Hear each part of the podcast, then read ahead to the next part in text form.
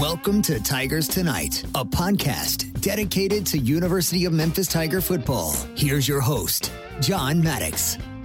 Hello, everybody, and welcome to Tigers Tonight. I'm your host, John Maddox, joined right now by the best co host in all the land, the one and only Bryan Moss. Bryan, how in the world are you?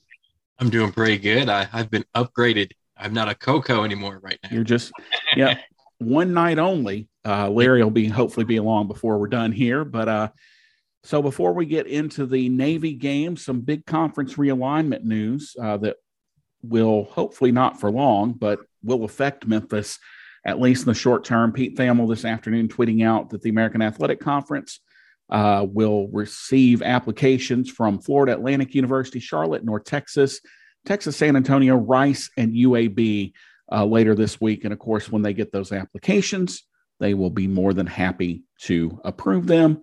So that looks like the new uh, alignment for Conference USA, at least now, um, is yeah, well, it's Conference USA 2.0. Um, but so Bryan, what are what are your first? Because I think I kind of caught you off guard with this news. What are kind of your first thoughts? Yeah, the first thoughts were like, you, know, just uh, sort of disappointed.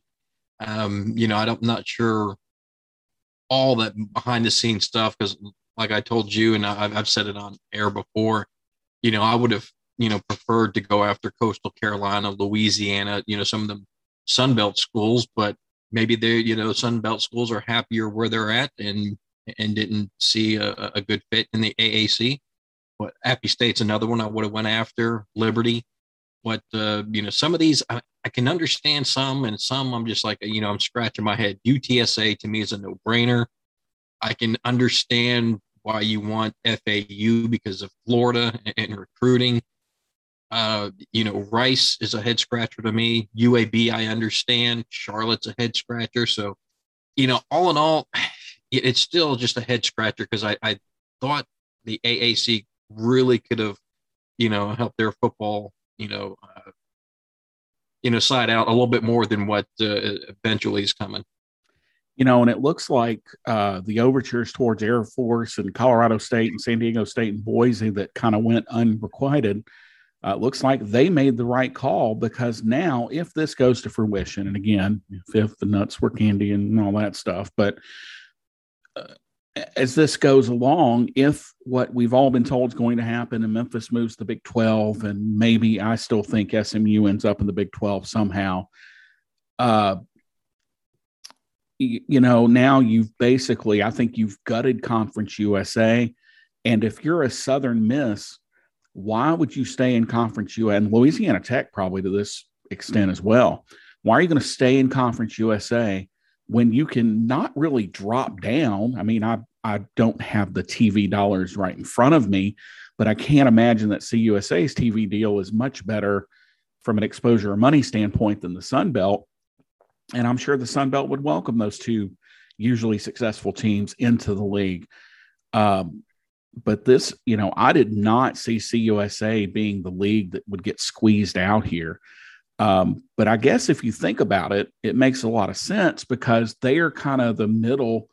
You know, you take the AAC and then the the MAC is its own thing, and the Mountain West and the AAC are clearly the two best group group of five leagues. And then you have the MAC that basically beats itself up every year. They never have an undefeated team, and they just kind of everybody goes nine and three or ten and two. Um, but if you look at it, CUSA is in some ways, and I make this comparison in my other line of work all the time. You know, if the AAC and the MAC and the Mountain West are Target, and it's a little unfair, but Sunbelt is Walmart, then that puts Conference USA in that Kmart category.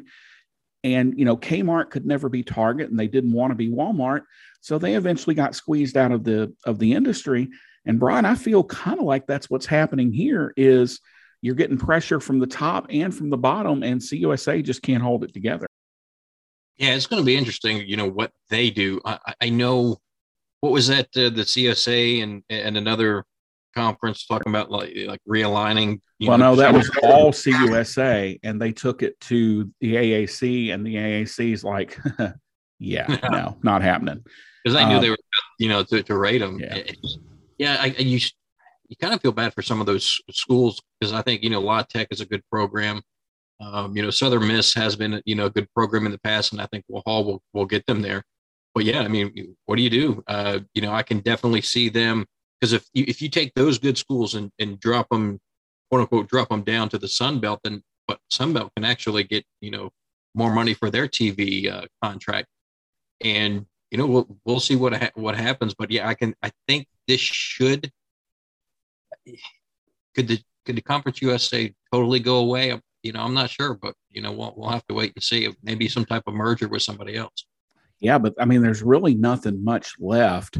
Um, you know, I guess Marshall goes to the back to the MAC. Um, and you've got FIU sitting out there, and I think the Sun Belt would obviously welcome them in. But you know, what are schools like Middle and UTEP going to do? You know, that's that's the that's the rough part of this is you're going to have some schools that are going to legitimately be left out. You know, somebody like UTEP might be forced to go independent. You know, because uh, no nobody, I don't think this is a surprise to anybody, but even Conference USA, nobody wants UTEP because it is such a travel nightmare to go out there, and it's just logistically incredibly difficult. And nobody the TV. Uh, sorry to interrupt real quick. The the TV payouts, from what I could find, uh, Conference USA is roughly, and, this looks like it came out, uh, but it says 2.8 million roughly per school. Obviously, that that's going to go down, but the Sun Belt is roughly a million. Um, from 2018, is said anywhere from 475 to 500,000 per school. And then in 2021, it looks like uh, they expanded the rights partnership with ESPN. It says it's going to result in a 50% increase. So you take that 500,000, you know, it's only a million. So it's, I don't know, will, will Conference USA try to rate Sun Belt since they have the, the higher TV package? but are it is a is a conference USA without UTSA, Charlotte, Florida Atlantic, UAB, North Texas, and Rice. Is that league still worth two point eight million dollars a year? I don't think it is. I think a couple of those schools drop down to the Sun Belt, and the Sun Belt jumps up to one point five million. Because again, this would be another great way for ESPN to save money. They say, you know what, we're going to take the best of this one and the best of this one and put it together, and the rest of you guys screw you, you're on your own. Um, but you know, I don't think Conference USA has anything with ESPN. I think their stuff is all with uh, CBS Sports Network and is it Flow Sports or Stadium and all yeah. this just weird stuff. But anyway, oh yeah, always always exciting time. Uh, I don't. The only thing I think is more exciting is silly season with football coaches. So uh, Memphis did allegedly play a football game on Thursday night. Uh, they beat Navy 35 to 17 in a game that took exactly three hours. John Maddox stamp of approval right there. Uh, Brian, what are your just kind of initial thoughts on the win over Navy?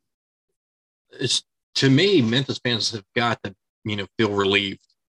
You know, going into it, uh, you know, I, think two out of three of us um, last week picked a loss. Um, I thought it was going to be close but you have to be happy the way Memphis came out. The way the Memphis defense played against Navy is the way I thought they would have played. That, that's what I was expecting in the beginning of the year. And it took them, you know, you know, all this time. What was it? Uh, this is the seventh game into the season, and they finally played. It took, in my opinion, I think you know the de- the defense played a complete game. They played all four quarters. Finally, Memphis didn't get uh, outscored in the second half. It was tie 7 7. but if you take a look uh, at the way Memphis played against Navy, you know, on uh, Thursday night compared to the past two years, I mean, it's, it's a it's a phenomenal you know performance that uh, Memphis had. Five out of the out of the six possessions resulted in touchdowns. I mean, it, it was a remarkable performance. Yeah, and you know, we talked about that last week on the show that against Navy, you're not going to get a lot of possessions, so you have to make the most of it. And I thought, you know, especially Seth Henigan goes eight of or eight of thirteen for actually eight of twelve for two touchdowns, one interception, 215 yards. Very methodical. The Memphis running attack, basically the same way when you take Calvin's tremendous play out on that reverse Uh, you know, Marquavius Weaver, 11 carries for 65 yards. And, and it was a true 5.9 average because his longest carry was 12 yards. Brandon Thomas, 15 carries, 56 yards. Uh, so, you know, you had guys really just kind of Memphis kind of grinding it out against Navy, and that's really what you have to do. Uh, they held Navy to 30 less yards than their season average uh, on the ground. And boy, that Navy team, I, there's something going on there. Um, obviously, uh, Tai Lavatai got hurt two or three times in the game. He's just not in game shape. You just you watch him play, and and he's just he struggled all night. Only averaged 1.6 yards per carry. Um, and then when Xavier Arline came in the game, he was not very good at all. 0 of 1 uh, passing. And he had, let's see, where is his rushing totals? Yeah, five carries for seven yards. That's that's not a recipe for success for Navy when they have 18 carries for 59 yards out of their quarterback. That's just not that's not going to get it done for them. Uh, Memphis, how about Eddie Lewis? Three big catches, 92 yards, including a 74 yard uh, touchdown pass. And I asked Seth about this in the post game press conference because I thought it was interesting.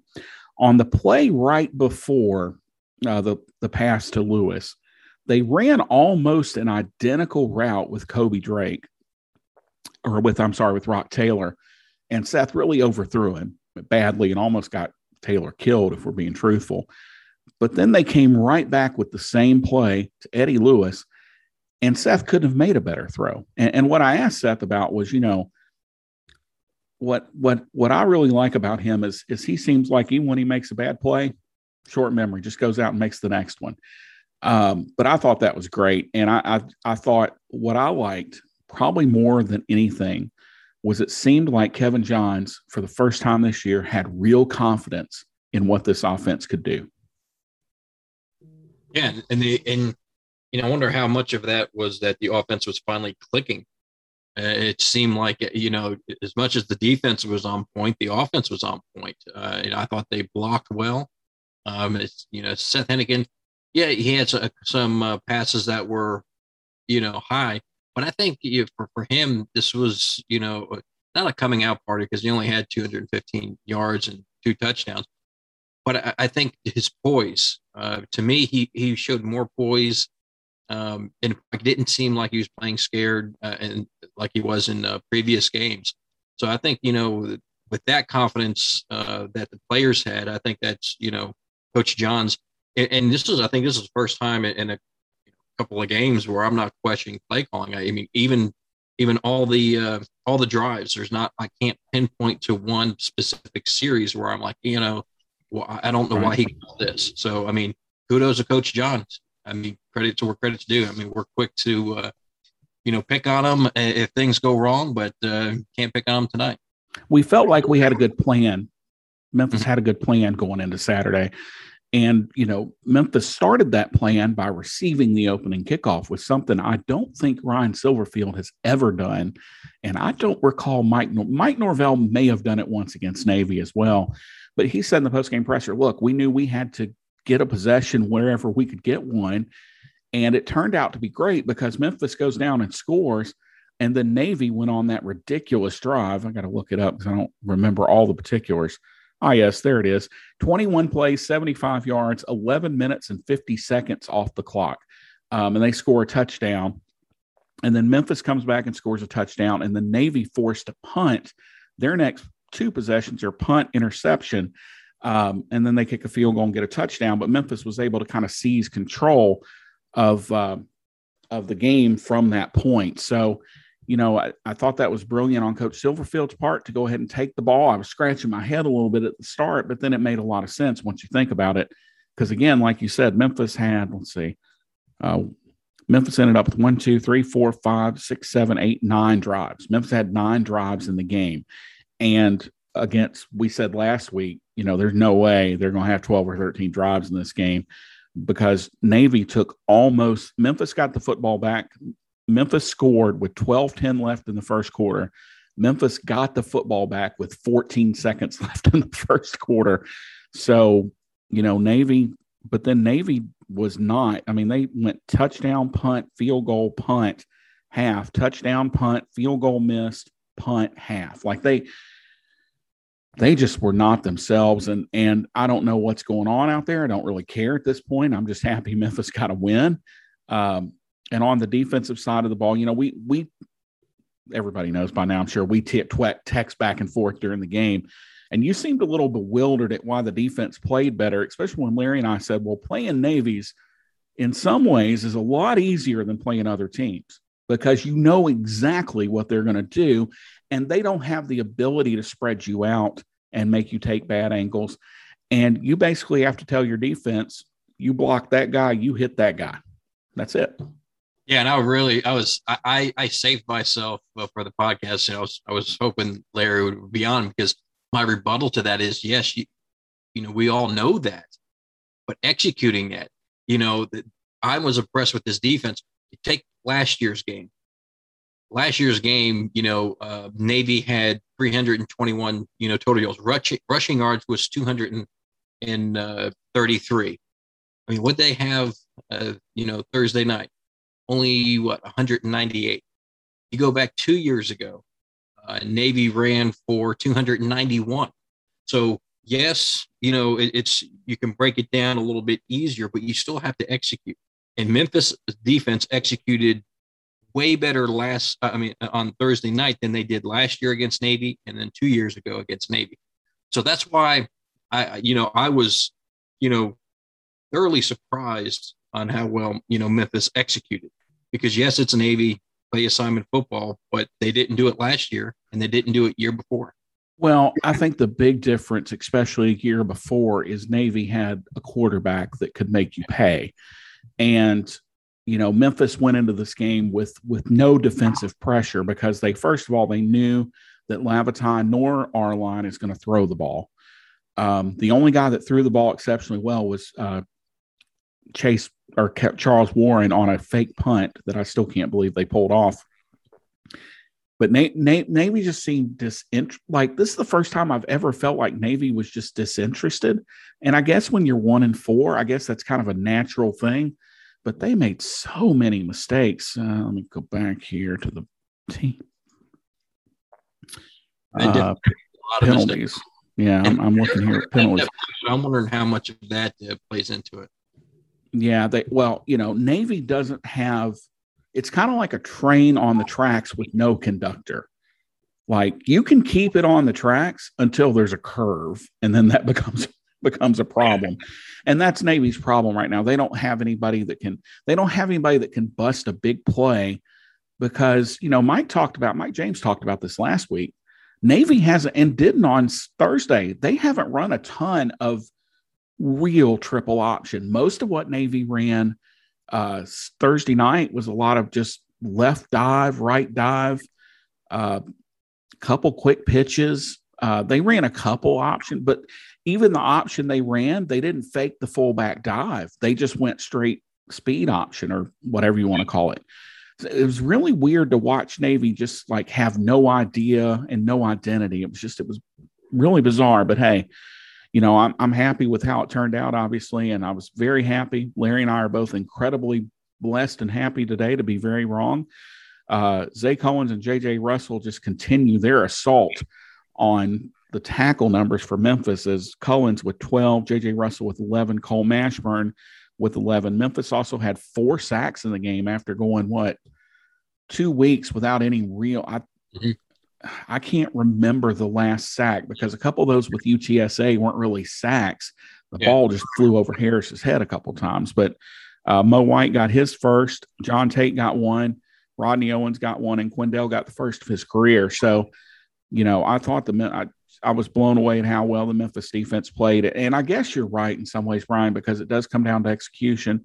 But I think when you're a defense that has been maligned and rightfully so this year, um, when you simplify it for guys and you say, look, here's all I'm asking you to do, because I watched Cole Mashburn primarily. He hit the quarterback nine out of or six out of 10 plays because that was his, you know, as the end man, that was his job. We played a lot closer to a 4 3 on Saturday, or on Thursday than we have at all this year. Mashburn had his hand in the dirt way more than he's had it earlier in the year. Um, but you know, he just he had his job. Quindell had a job. Zay Cullens had Cullens. Cullens and Russell were all over the field. Um, and I just I was really impressed with the effort overall. I mean, I, I, think that is probably the most complete game a Memphis defense has played this year, outside of Nicholls, of course. But um, yeah, I, I think that this is definitely something to build on. And you know, Coach Silverfield talked about that. We'll talk about UCF here in a few minutes, but you know, talk about how important it was to get this one and and kind of get it behind them. Uh, but you know, when you you know you were outgained obviously on the well memphis actually there's the other stat. Yeah. Memphis actually outgained navy rushing 200 to 198 and it would have been more except we lost yards in the late in the fourth quarter. That was the only thing i kind of had a little consternation about. With about six minutes to go we really went in the deep freeze. Now some of that was because seth had to come out of the game. Uh, he was a little banged up. He had quite a big ice bag on his knee when he came into the post game presser. Um, but he's fine. He was back at practice, so you know, no no long term injury worries there. Um, but they really kind of put it in the deep freeze a little earlier than I thought. But I guess at that point, Bryan, you're just trusting your defense, and you don't have a reason not to. Yeah, I mean, you had the lead, and you know, I know Memphis only had. Uh, let me check here. I believe it was 36 yards in the uh, in the fourth quarter. Uh, but the good thing is Navy only had 33. so even though your offense uh, couldn't get anything going, technically you didn't need to get going, but it would have been nice to have you know more you know sustained drives in, in the fourth quarter. But the defense still held Navy uh, to to less yards, and and they were uh, one thing I was impressed with was the defense holding Navy to one and four uh, on third downs in the, in the fourth quarter.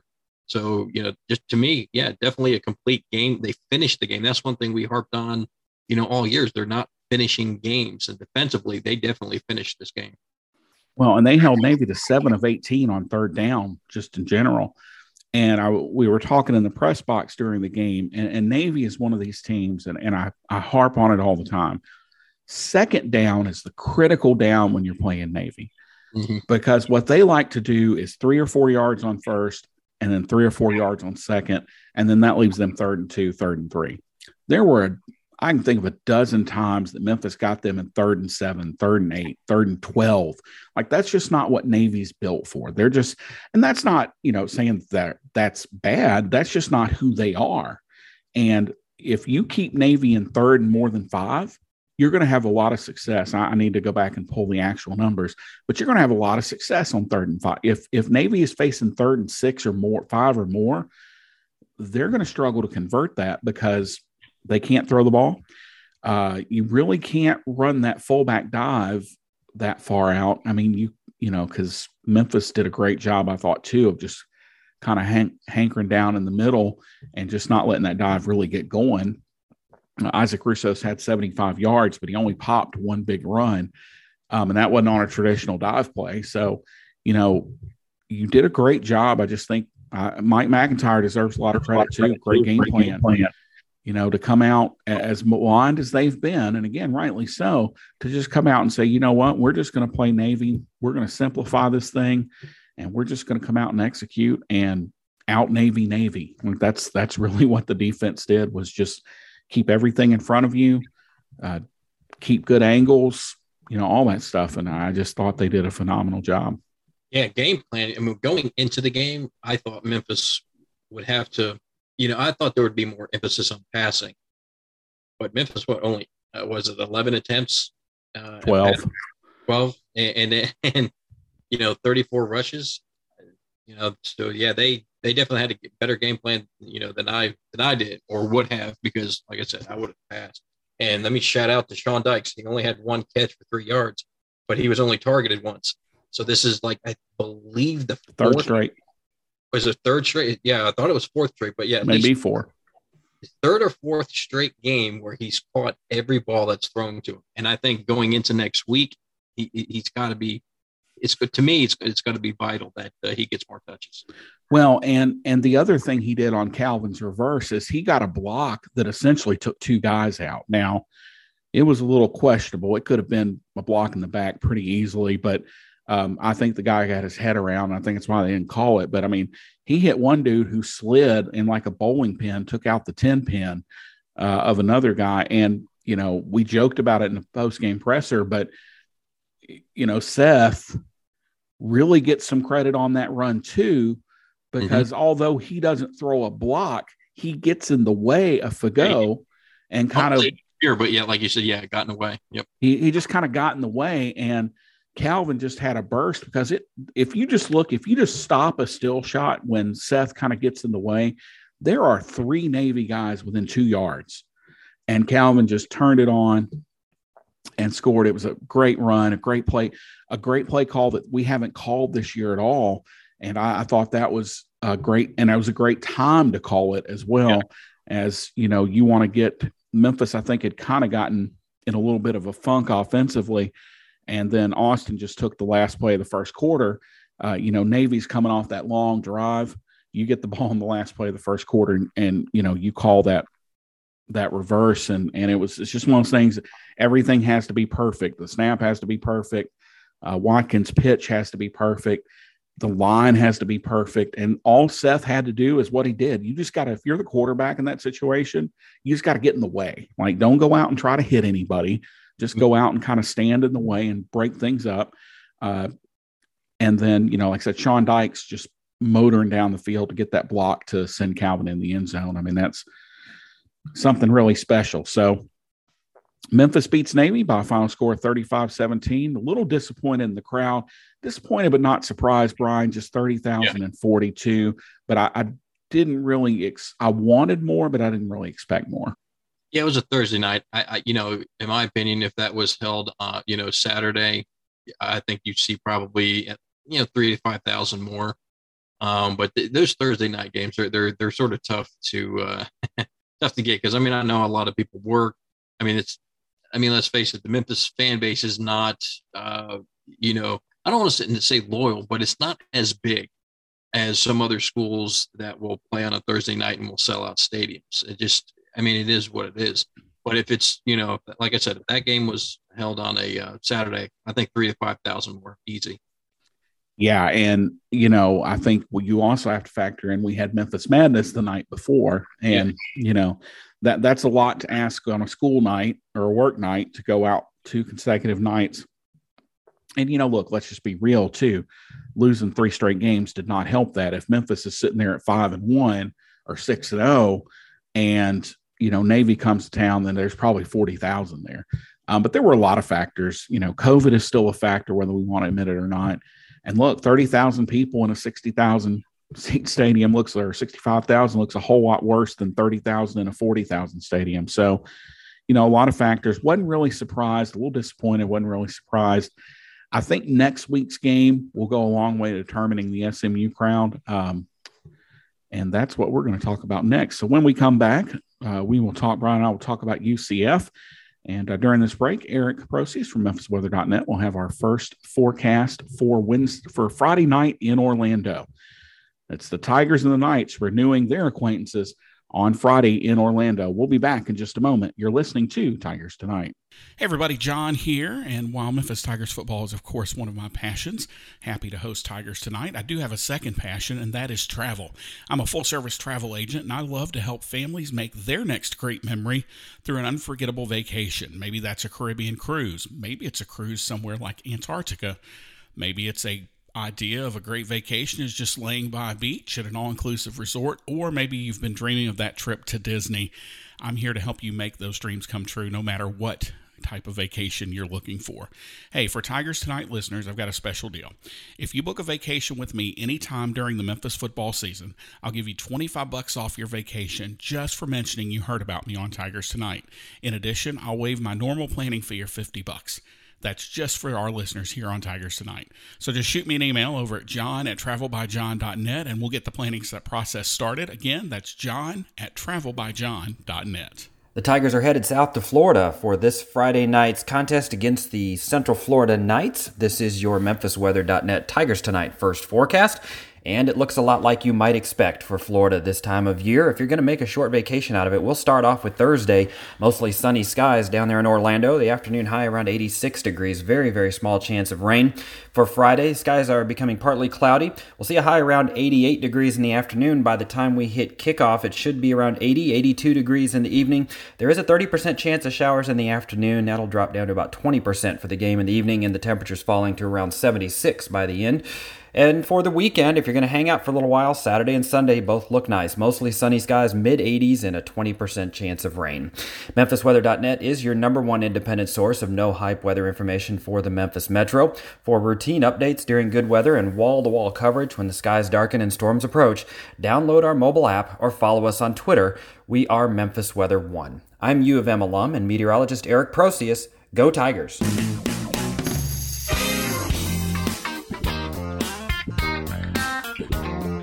And we're back. Memphis and UCF, Bryan, on Friday night in the Bounce House in Orlando. Opening thoughts. It's uh that's that's my opening thought right there. Just a grunt. I, there's a I think there's a chance Memphis can upset UCF. Um, to me, UCF uh, they haven't looked, you know, great this year. I mean, they're they're three and three, so I mean they're they're beatable. But you know, I mean, the, Memphis has only beat them once, you know, since uh, they've been in the uh, since UCF has been in the uh, you know Division One. It just, but I, I think it's going to be a close game. I, I really do. I, I, think Memphis, you know, has the ability to score some points. Um, I, I'm happier now that seeing that the defense played a complete game last week and going into this game, uh, you know, you kind of hope they they have that same type of success. So, at first thought, when I when I when you first hear Memphis is at UCF, you're like, Ugh. but when you dig down a little bit deeper, you're you get more optimistic as when you start looking at things because like Dillon Gabriel, yeah, I don't think he even has a thousand yards. Uh, well, so he's out. He's out. He broke his he broke his clavicle against Louisville back on September the 18th. So they are starting a true freshman at quarterback, Mikey Keene, who's going to be a good player at some point. He, he's going to be an except another one of those exceptional UCF quarterbacks. But man, he you know at least with Seth, he had the the benefit of a full season. You know, he got started yeah. at the very beginning of the year, and there was nobody that was really going to challenge him once Grant was down. Uh, so he was the guy. Well, you know, if you're Mikey Keene, you've been backing up Dillon Gabriel, who's arguably one of the top five quarterbacks in the country, and you know now you're coming in at, at, with Keene, and he's he's 62 percent. Gabriel was up close to 70 percent. You know, his he's thrown four touchdowns, four interceptions. Gabriel was at nine three. So you know, but it's not just the passing game that's kind of befallen UCF is they um, they've got 1,200 yards rushing this year, but last year through I mean they had 2,100 yards last season in a shortened season and had almost 3,000 yards in 2019. So this is not, and UCF's points per game are way down. They were at 42 points a game last year. Uh, 43 in 2019, and they're just at 34 this year. Um, so, but a lot of things have contributed to that. And now we all know that if anything gets UCF right, it is the Memphis football team coming into Orlando. Uh, it seems like guys make these miraculous recoveries, and and we don't get a. I'm not going to complain about the refs. I promised I wouldn't. Uh, we don't appear to get a fair shake most of the time. But you know, one thing, Bryan, that jumps off the page at me with UCF, they're just 40% on third down. Uh, they are 32 of 79. Last year, they were at 48%. They were at 40% in 19, and you go back to 18, they were at 50%. So when UCF is really good, they're converting third downs at a high rate, and that's just not happening this year. Yeah. And, you know, from looking at their film, a lot of their third downs are, are not the third and two, third and threes this year. It's the third and six, third and sevens, you know, third and longs. And when you take a look at the, you know, who they played, like they lost the Navy, a Navy team that uh, Memphis just beat. And when you take a look at their game against uh, East Carolina, East Carolina had that game won, but lost at the uh, the, the, last couple of minutes uh, in the fourth quarter. Uh, they allowed uh, UCF to score a late touchdown. So that's why you, you, at first glance you're you know you kind of freak out a little bit. When dig a little deeper, you know, I think it's just going to be a, close like the Navy game and like the East Carolina game because Navy won by four and UCF beat East Carolina, uh, I think by four. So it, there there's a very good chance that Memphis can finally because when Memphis won, wasn't it at Memphis? Yeah, last year. Yeah. So I don't they, they haven't beat UCF in UCF nope, ever. Never so. beat them in Orlando. So you know, and they, yeah, they this, this might be our best chance since that Darrell Henderson team. This is a good chance for us. You know, we're talking about Navy and third down. Against Louisville, they were two of 10. Against Navy, they were two of nine and five of 15 against East Carolina. Now, they were seven of 17 last week against Cincinnati, but let's be honest, that was a 35 nothing game at halftime. And, you know, Cincinnati was basically playing guys off the the cheer team were out there probably playing. So, uh, you know, you take out those first two games and and they have just been abysmal on third down. Um, the other thing that's kind of gotten UCF a few times this year are penalties.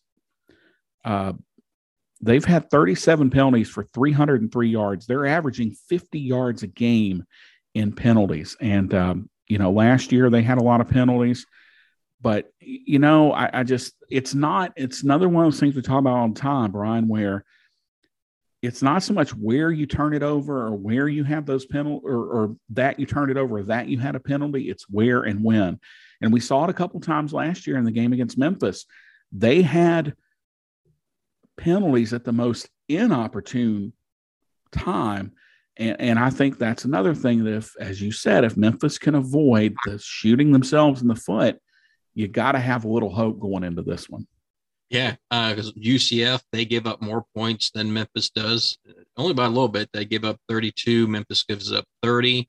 Uh, total yards, Memphis has the advantage there. Uh, yards allowed, though, that's where you know Memphis has given up you know 400 and some yards per game. UCF only 384.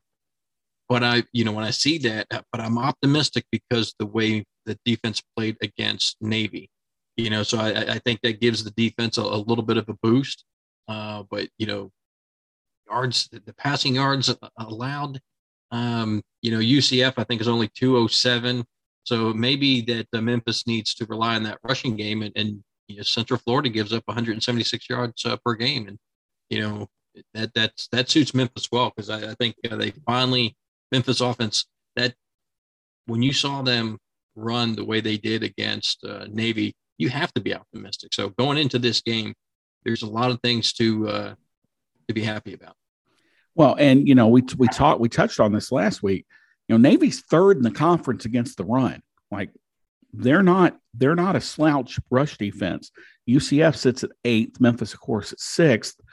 So this, I think, Bryan, is a big chance for Memphis. I, you know, I think if they can get this one, that gets you to five and three, and then you have a holy cow, talk about a much needed bye week. You have a much needed bye week after that. And then you have SMU, East Carolina come to town back to back.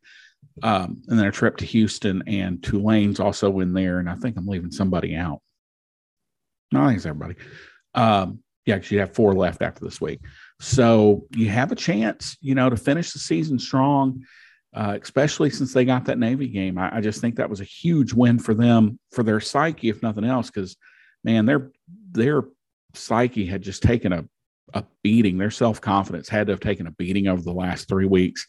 And to to me, like the critical thing was, again, going back to last week, you score that quick touchdown. Navy does what Navy's going to do and scores that long, miserable drive. And then Memphis, instead of going, oh crap, here we go again, they get the ball right back and score on one play. And that kind of got them rolling. And I think as we look ahead to the Friday night, you know, it's just one of those places we don't play well. I mean, that's just, you know, it's just a fact. We just, we just, I don't know, something happens when we go down there and, all right, fine. I'll say it. We don't always get the best calls when we're in the bounce house either. Fine. I hate people complain about officiating, but it's true. We don't get very many good calls down there. Doesn't usually go our way. So, but we'll see. Um, I think Navy or UCF is down a little bit, and Memphis is hopefully up a little bit. Uh, Memphis is 0 1 against Gus Malzahn. Well, no, wait, 0 2 against Gus Malzahn as he beat our brains in one year at Arkansas State. And then, of course, that fabled uh, Birmingham Bowl that we lost to Auburn in a on a miserable day. Uh, didn't get a chance, totally off topic here, but did get a chance to drive by. I had to go to Atlanta this weekend. Man, that downtown area in Birmingham around uh, Protective Life Stadium and Top Golf, man, that is incredible. I, you know, kudos to Birmingham for pulling that off and just, man, it it is beautiful. And if you've not, you know, we've gotten to go. Unfortunately, we've been to the Birmingham Bowl enough. I've seen it, um, but I we didn't get to go to the stadium yet, obviously because it opened this year. But that whole little downtown area is is just really nice in Birmingham. And and if Memphis, oh, I almost shuddered to say this, if the new stadium talk comes to fruition, you know, to me the Birmingham model is the model to look at and go, okay, we can make this a cohesive downtown. They've got their basketball arena, they've got their football stadium, they've got a nice little kind of Beale Street thing going. But anyway, totally off topic. So, all right, Bryan, we're not going to have a three hour game this week, I'm afraid. Uh, afraid this one's going to go closer to three and a half. So let's see. At 922 Central, you will look up at the bounce house scoreboard and it will say, I'm going to be optimistic. I'd say I still think it's going to be a close game, but I will say Memphis wins 32 28. I appreciate that. and I hope to be wrong again this week, but I, I just, they're going to have to prove they can win in Orlando and that, ah, God, I sound like some of these people on Twitter, and that we're going to get a fair shake from the referees. I mean, that's, you know, that it, it seems like it happens there more than anywhere else. And, and I don't understand it, but you know, there have long been theories and conspiracies about how the American would favor UCF because they were the dominant team or whatever. Well, you know, UCF's leaving, so there's no benefit to that. But I just worry about Seth making his first start in a real road game. You know, he played at Tulsa, he played at Temple. Uh, let's see what Tulsa, let me see what they lied about their attendance as 17, 953. There weren't 10,000 people there. Uh, Temple, how big of a lie did they tell? 28, 573. Yeah, right. Um, so this will be, I, I'll venture to say that there will be more people at the bounce house than there were in either of those two games combined. And that, that concerns me. But, you know, if we can lean on the running game, I've got UCF 35 27. I, I just, I, I'm, I'm worried about the young offense because it's not just Seth, but you got Brandon Thomas who's had fumbleitis. Yep. And and my worry with this game is it gets off the rails a little early. Um, very, I'm very, I'm equally concerned like I am about how Tulsa went down. Kind of got off the rails early, and Memphis got back in it, but just you know, if UCF gets up 14, 17, nothing, I mean, they're gonna they're gonna turn and burn.